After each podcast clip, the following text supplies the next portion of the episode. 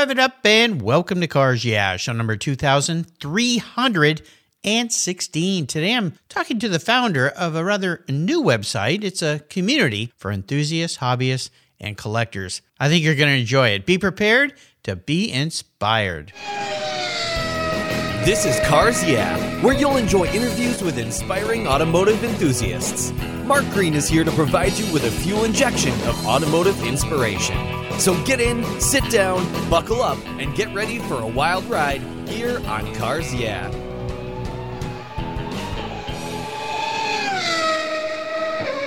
Hello, inspiring automotive enthusiasts, and welcome to Cars Yeah. I'm on the East Coast today, Port Washington, New York, with a very special guest by the name of Will Sellenraad. Will, welcome to Cars Yeah. Do you have any gear, and are you ready to release the clutch?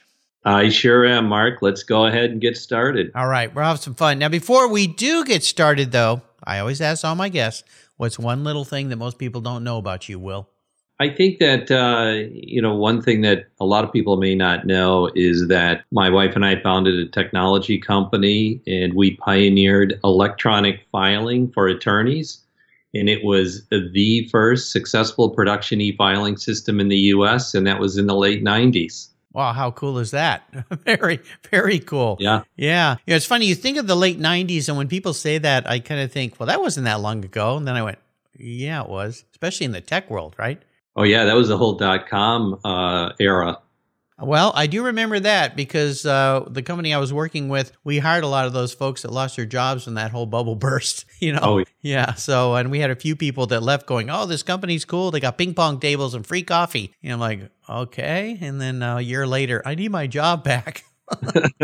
I'm really good at ping pong, but I have no income. Yeah, yeah, exactly. Well, let's dive into it. Will Sellenraad is the founder of Collector Chassis, a community for enthusiasts, hobbyists, and collectors to showcase, spectate, buy, and sell vintage, classic, and special interest vehicles. Will is an entrepreneur in the IT service industry. He's held a variety of executive management positions, including CRO, co founder, and president in the company he mentioned in our previous discussion. His experience includes growing startup companies to over 25 million in revenue. His car addiction began at a very young age, building model cars, sounds like me, and from there it grew into fixing up real cars, going to autocross events, and buying his own enthusiast cars. We'll learn a lot more about Will and what he's doing today at Collector Chassis, but first a word from our sponsors. So give them a little love. They keep the gas in the tanks here. Buckle up, and we'll be right back.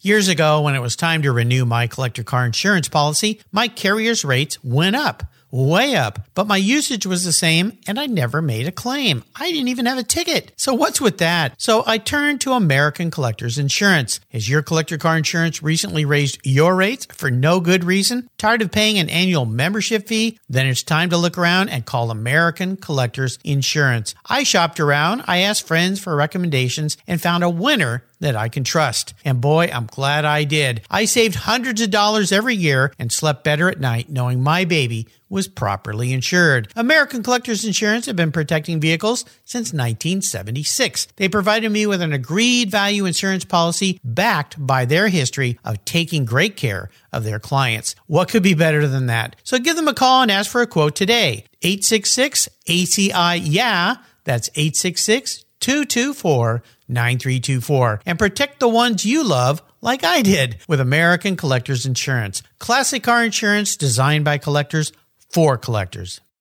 For several years now, you've heard me talk about Linkage Magazine. I've been a subscriber since the start. Their talented and creative team brings you a spectacular publication and website that shares the automotive passion from a worldwide perspective. Linkage is about driving, restoring, collecting, and firsthand experience at collector car auctions and more. They bring you real world values plus rational, experienced opinions on the current markets. They cover the automotive world and the people who share our passions. And Linkage Magazine has grown, mailing you six issues annually. Join me on this journey with Linkage.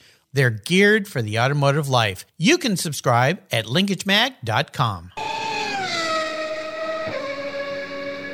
So, Will, we are back. So, let's talk a little bit about Collector Chassis because this is a rather new company. And, and I had a really weird coincidence. Yesterday, a good friend of mine, Paul, and I were speaking, and he said, Oh, you got to interview this guy named Will with Collector Chassis. And I said, Well, coincidentally enough, he's calling me in the morning. So there you go. So it's a small world. How did this idea come about? And tell our listeners what is Collector Chassis?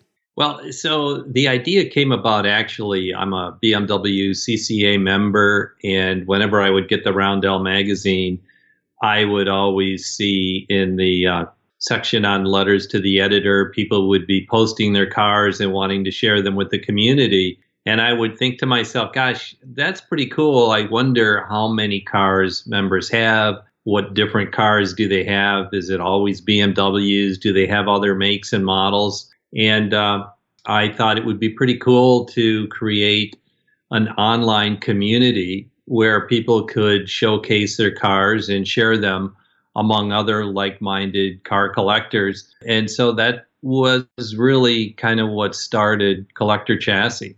Well, I've been a member of that same club for 20 plus years now, I think. So, and I see those uh, letters to the editor and people show pictures of their cars and so forth. So you took it that next step and said, Oh, how can we create this online community for people to share all these things? And maybe you can walk our listeners through the different parts of your website because I was playing around on a little bit last night and went, this is kind of cool. It's like uh, having a, a bunch of friends, but they're all over the place that you maybe can't go to their cars and coffees, if you will. Uh, but at least you can share what you have. And there's one thing I know, having done this uh, podcast for nine years and been a car guy my whole life, is people love to share their vehicles.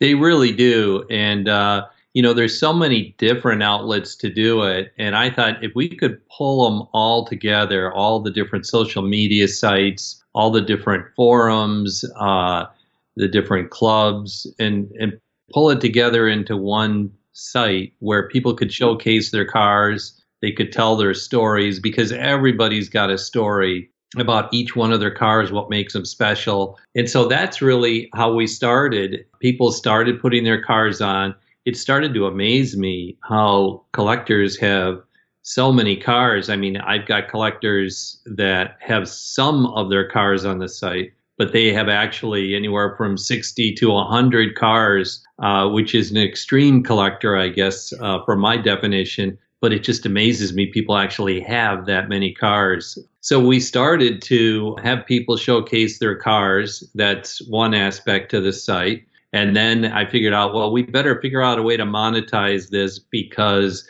we can't just provide this service for free. So then we came up with the idea of the auction and the general listing. So we have the typical reserve auction where if the reserve is met, the vehicle sells. And then when the vehicle did not sell, where the reserve was not met, uh, we thought, well, what are we going to do with this vehicle now? Does it just leave the site?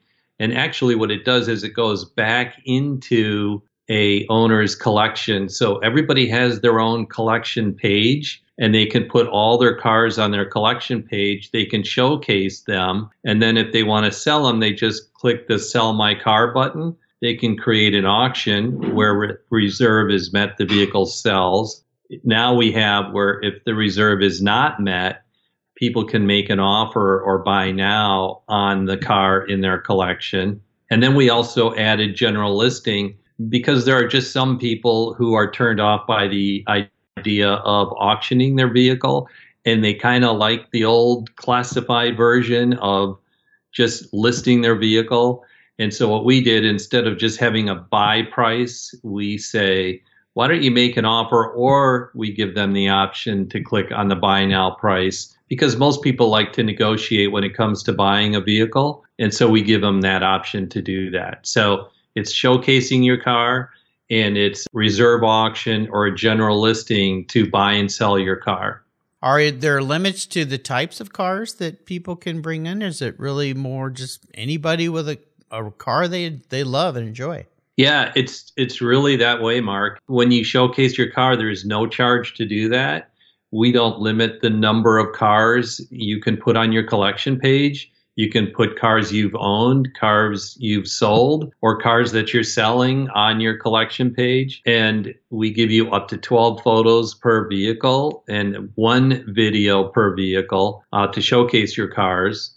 And then, of course, if you want to sell a vehicle in a reserve auction or in a, a general listing, you can have up to 120 photos in a video. Um, but when you you go to sell your vehicle, we really do all the work for you. So we write your listing, we give you a Dropbox to upload your photos. Uh, we really make sure that it's a very presentable listing, whether it's an auction or a general listing, but we do all the work for you. The other thing we do is when it comes to selling your vehicle, we put it on popular car sites, we put it on social media, but we really promote it as opposed to just having a um, online presence on Collector Chassis. We expanded as much as we possibly can to not only attract more users to the Collector Chassis site, but give your car a lot more exposure.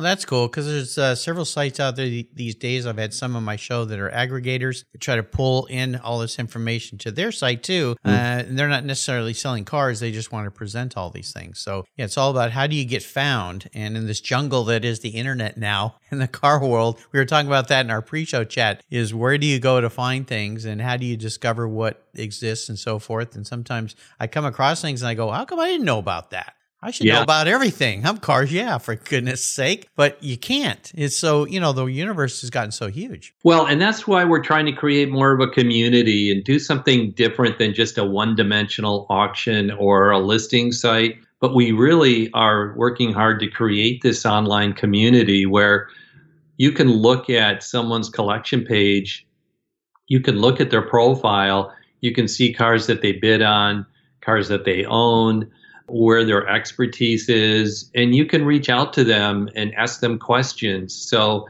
if you uh, want to buy early model Porsche or a late model Porsche, as an example, we were talking about Porsche earlier, and you want to find an expert, you can go to the site, you can look at someone's collection page, you can see the different kinds of Porsche that they collect, and then ask them questions, reach out to them. So, we're trying to create a site that is informative, that becomes a destination for people, uh, but also where people can connect and develop relationships. And hopefully they'll be long lasting relationships. But the common denominator is collector chassis.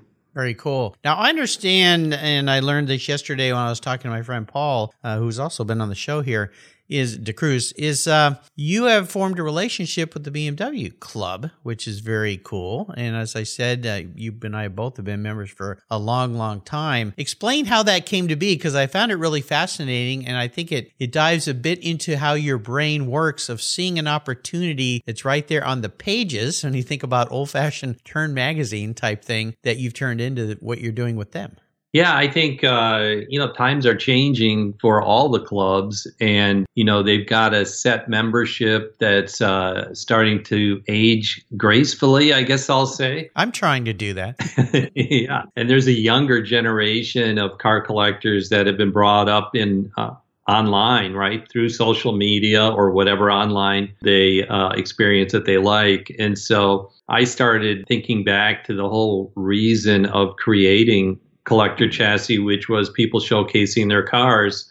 And I thought, you know, this might be a pretty cool idea. I ran it by the uh, BMW CCA board. I talked to Eddie and Frank and some of the other key people there. And, um, you know, it, it, took a while, uh, but after a, a couple of years, it kind of took root. And we thought, you know, let's bring the BMW CCA community online, let people showcase their cars online communicate with each other online and uh, buy and sell their cars online as well. And we came up with a model where the more people showcase their cars, the more they buy and sell, the more they actually support and grow the club.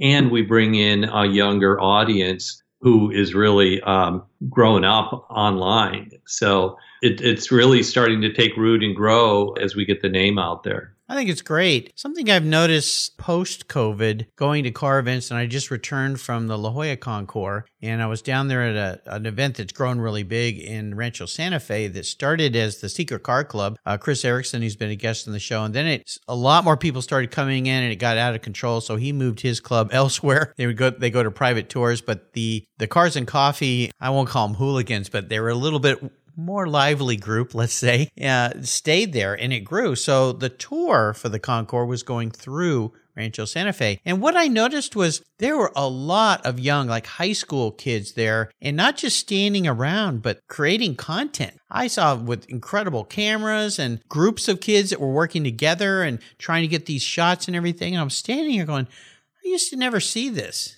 You know, it used to just be my group or maybe a little bit younger group of people. And now this entirely new group. So you're right. I think it's the time to do it because these kids have grown up with these devices in their hands and they're not afraid to go out there and do things that are different and create content. And I have to admit, it made me feel a little bit old because I was like, oh, look at these guys. But I got excited because that's the next generation. And those are the people that we need to pull in to be a part to help these, especially help these clubs grow and stay vibrant and alive so they don't just yeah. wither away. And, and a lot of the younger members have young families too. And we all remember how much time our kids take, right? And so the time they have to unwind is at the end of the day, but they can't commit a full Sunday or a whole day to go to a BMW CCA event to meet people, right? Yeah. yeah. And so they can go online and they can uh, kind of have the exact same experience as if they were at an in person event. Yeah, I think it's great. It's fantastic. I'd like to talk a bit about what I call our driving inspirations people that in your career, your past, or even in your present, that have been very influential to you and very helpful. Is there somebody like that in your life? Uh, well, outside of my uh, dad, I think I've never run into that one person that's uh, been so profound that they've made a dramatic impact on my life. For me, it's always been a lot of different people, nuggets of wisdom or mentoring from a lot of different people. And it's kind of those nuggets that collectively inspire me. So I stay away from all the paid motivators and the actors and the teachers. I prefer real life success stories from real people. I don't believe in instant success. As you know, I mean, it does require hard work to succeed. And that timeline is probably different for everybody one thing I've I've learned from talking to different people that things always happen in cycles. You know, mean, you succeed, you fail. It's a continuous cycle of lin- of uh, you know rinse, learn, and repeat. so I think it's you know don't be afraid to fail. It's a key component to achieving success. Yeah, absolutely. Long, long ago, when I was living down in Southern California, I was coming out of the water. I used to go surfing in the morning before I go to work. I live by the ocean. It was, you know, idyllic. I grew up doing that. And this uh, very tall guy was running down the beach. I mean, he was huge. And I just finished listening to a series of motivational cassette tapes. All of us guys remember what a cassette tape is. Uh, at least it's not eight track. And uh, and it turns out it was Tony Robbins. Hmm. And so I had just listened to his personal power series. It was the first series that he put out. And so I said, Hey, Tony, I just listened to your tapes. Long story short, I was working in advertising. Uh, he became a client of ours and we started helping him with marketing material. And I went to his firewalk session and did all of that thing. And the reason I bring it up is you say things run in cycles. Now I'm seeing on social media people, young people, doing exactly what Tony was doing saying the exact same messages about how to be successful. You know, I go, well, Tony's been saying that for 40 years. Yeah. Um, and he's changed and evolved what he's doing too, especially during COVID. Um, and boy, he's become a success. But you're right. It's just like uh, the other day, uh, while I was down in La Jolla, I saw a kid wearing bell bottoms as big as the ones I wore in high school in the 70s. And I went, well, I guess they're back. If I could only fit into my old bell bottoms, that would make me feel happier. But, uh, yeah, it's uh, quite interesting. Challenges, you know, startups. You're a guy who's done startups. You know about challenge. This current one you're working uh, through. Uh, could you talk about a big challenge that you faced? But more importantly, what was that lesson it taught you that you can go, man, I'm glad I went through that. It was a pain in the rear, but I'm glad I did it. Yeah, I think, you know, my biggest challenge is always the man in the mirror, right? How many obstacles will I create to prevent myself from succeeding? I kind of like to vision success and then go after that vision and continue to refine and uh, make changes along the way to achieve that success. But sometimes I think, yeah, you know, this is just a little too much pain, or the sacrifice I'm making is just a little too great. And uh, maybe I just don't want to do this anymore. So it's a matter of setting goals that are realistic and determining, you know, how much pain and sacrifice uh, do I really want to endure to be successful? And I think I'm always amazing myself where I think I've had enough. And then I realize, no, there's a lot more gas in the tank and I can continue to push harder and do better. And I kind of liken it a little bit to the paradigm uh, of exercising. It's, it's kind of like saying the most push ups I can ever do is 25 but then when I get to 25, I'm like, well, maybe I can do 10 more. And then next thing I know, I'm doing 50 and then I'm doing 100, you know, and that's kind of how I look at uh, the biggest challenge of starting a business is it's a lot of hard work. And uh, the biggest obstacle I think you'll find or that I found was, you know, myself. Uh, oh, true. And these days, you look at all the you mentioned the the newbies that come on and say, "Oh, look at all my success!" and they're in front of a mansion with all these cars, and you, how yeah. do you do that? Well, probably not the way you thought. you know, uh, yeah, it just gets down to hard work and grit. So, you know, in that same vein, for people listening that might be hitting that first or second or fifth, or if you're an entrepreneur, the hundredth wall, you go, "Oh, this is just." Dude, why am I doing this? Why can't I just go work for someone else. Well, it's kind of like when you see an actor on TV and they're at the, they're at the height of popularity, but you just found out about that actor, right? And you're thinking, "Wow, this person achieved success. How long did it take?" And then you start kind of doing a little research on that actor, and you realize it might have taken them ten or fifteen years to reach that point. You know, and and with the internet now. Uh, there's so much more information. So you can see when they were doing really bad acting or doing really tough gigs at an early part of their career to where they are today. And the thing about uh, social media and everything that is promoting individuals, they always seem to get to the point where that person's at the pinnacle success. That's when they have the biggest audience. And so the perception is that that person got successful quickly and I want to do the same thing. But that's not reality.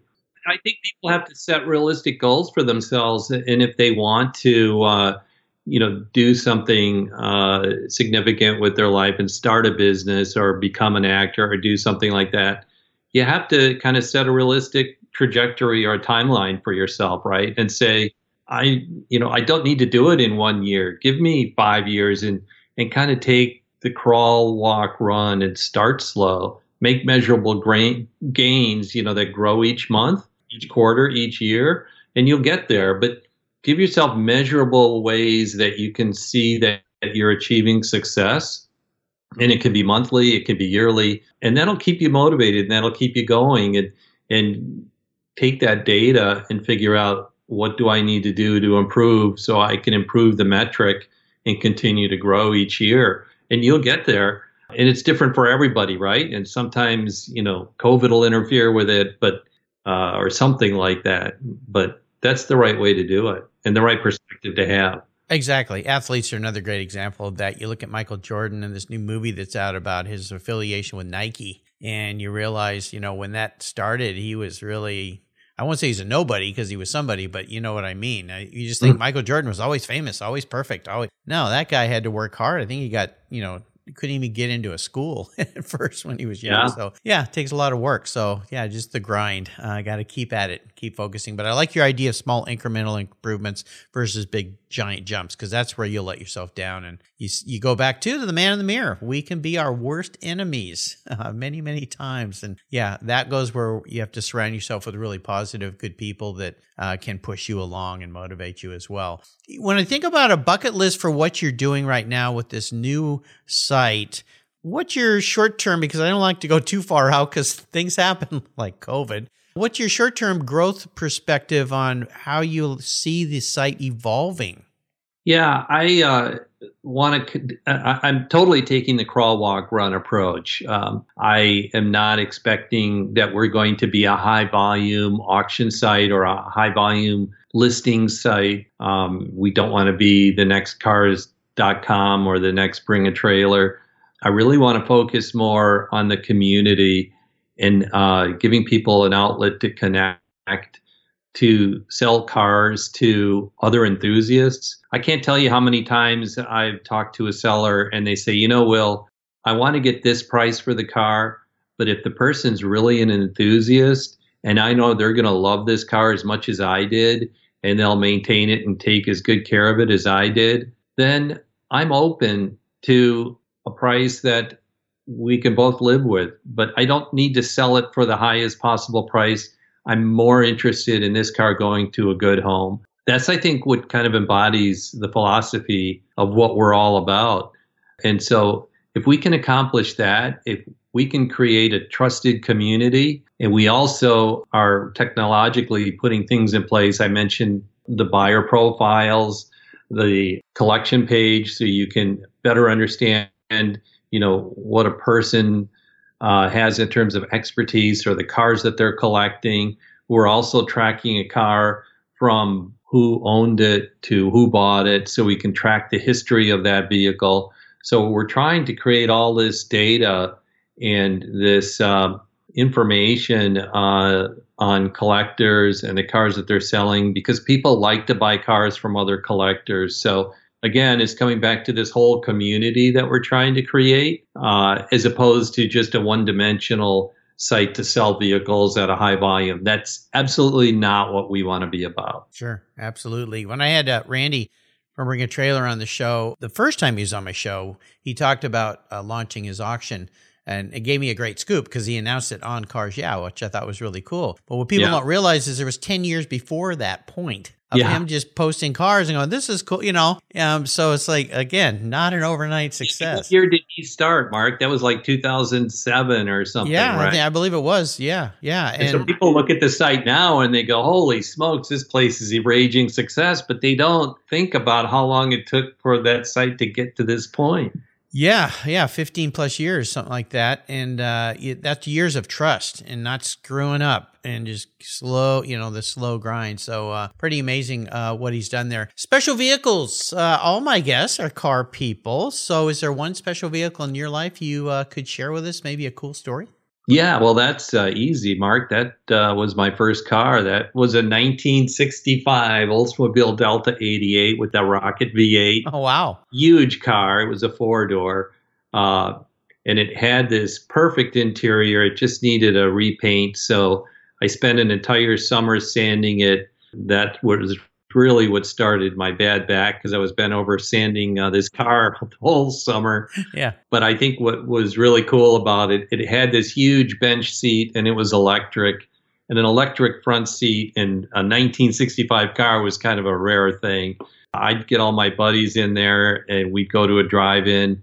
And at that time, you didn't think anything of bringing a case of beer with you. And we'd get to the drive in I'd tilt that seat all the way back so it would be like a La-Z-Boy recliner. And we'd open up that case of beer and just start telling stories, watching the movie, and just having a great time. So big car. Yeah, that's a lot of surface to sand. I know because I was I was oh, yeah. detailing cars when I was a kid, and I would some of those big cars from the '60s and '70s. I'm like, oh my gosh, uh, there is so much hood on this thing. My father-in-law had Cadillacs all the time, and I remember one of his cars. I said I wash it for him. I'm like, I think the hood on this car is as big as my entire car.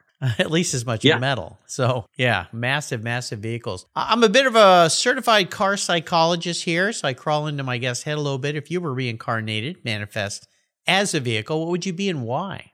Uh, you know, I guess I I would be a Lamborghini Miura. Oh wow, okay. And why is that? Well, I think it's, you know, it's as relevant today as it was when it was introduced, uh, I think around 66, 1966. Uh, and perhaps it's even more relevant now. I mean, you know, the value of the Miura keeps getting higher and higher, and the Miura just keeps getting better with age.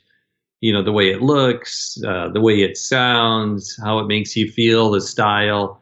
It just evokes a very positive attitude when it arrives, it commands a real presence. You know, you just don't pull up in a Miura unnoticed. no, not at all. Yeah, we've got some collectors up here in the Northwest that all, uh, I always enjoy looking at their cars. And um, in fact, one of them is he's got an orange one. Uh, it was on the lawn at Pebble Beach two years ago, and uh, maybe it was last year. They're just beautiful, beautiful cars. I remember when I was a kid, there was a doctor in our town who always had cool new cars, and he had a, a Miura and then went on to get a Countach. And uh, when you'd see him driving that thing around town, it was just like, whoa, it was like a spaceship. It was so beautiful. And I think his was lime green, if I remember right. Well, and then and then the whole uh, Lamborghini Ferrari story in itself is pretty cool from that era too, right? right? Oh yeah, yeah. But the Miura was like one of Lamborghini's first cars, which just amazes me. Well, it does because the you know the first ones that were just a little bit goofy, you know, and I was like, eh, I don't know about this, and all of a sudden this thing shows up, and like what? And then the the Countach shows up, and like, oh my gosh, and. Uh,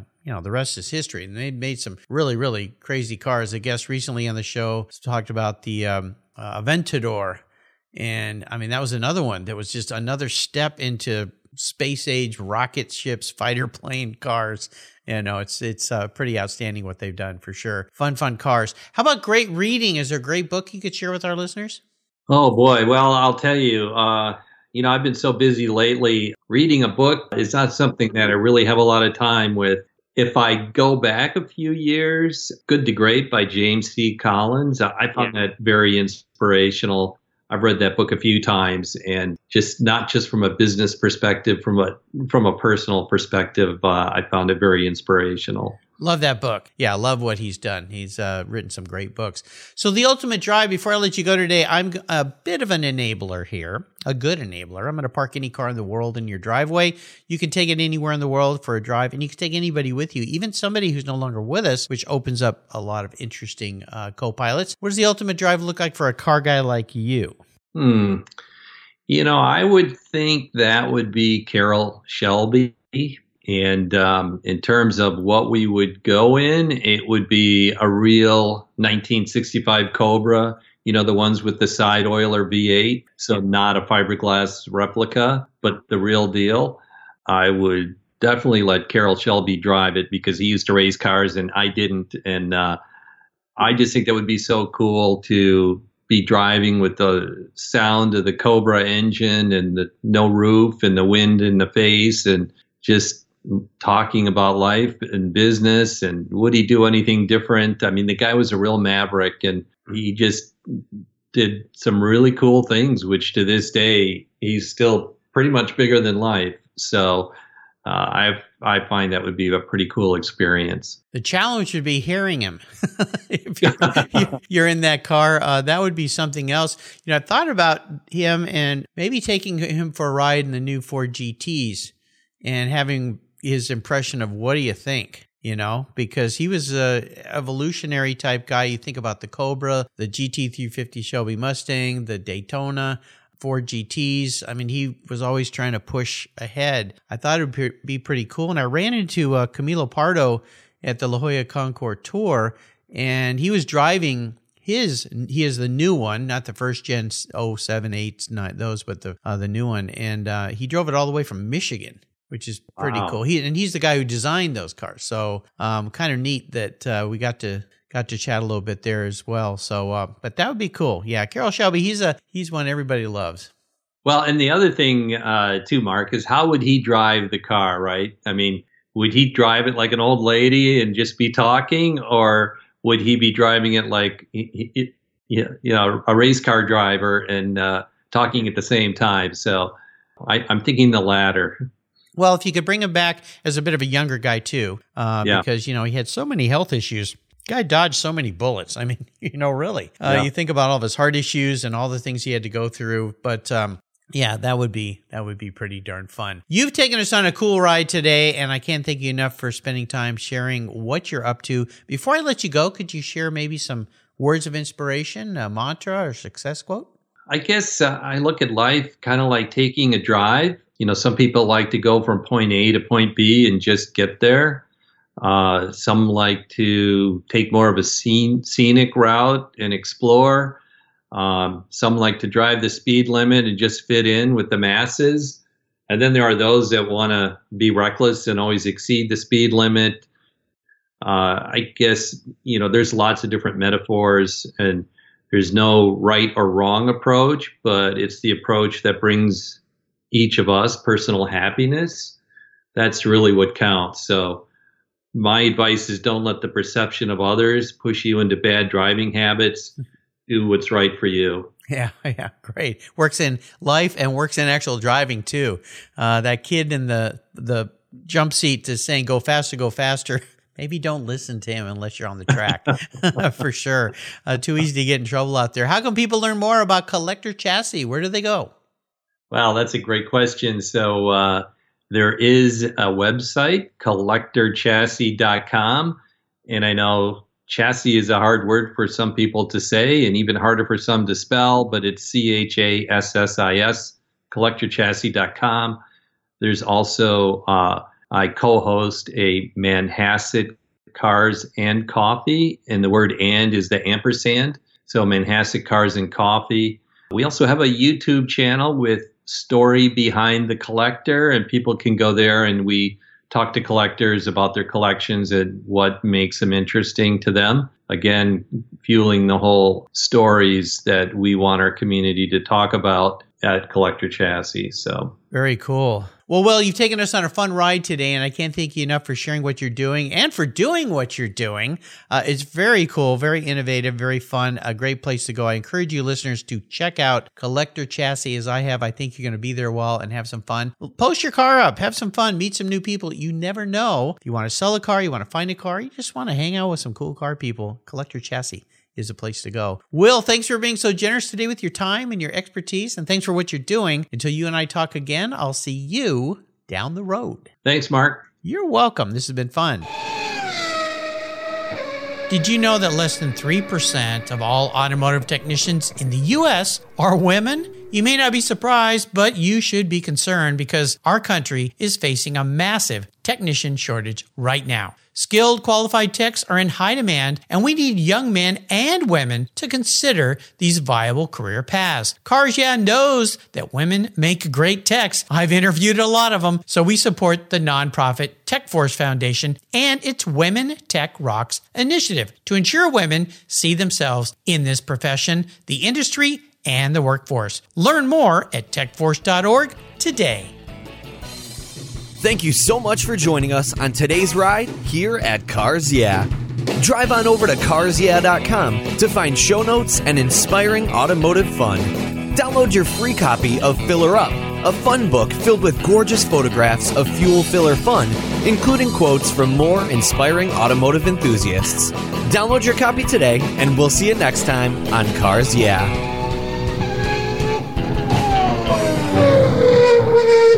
You.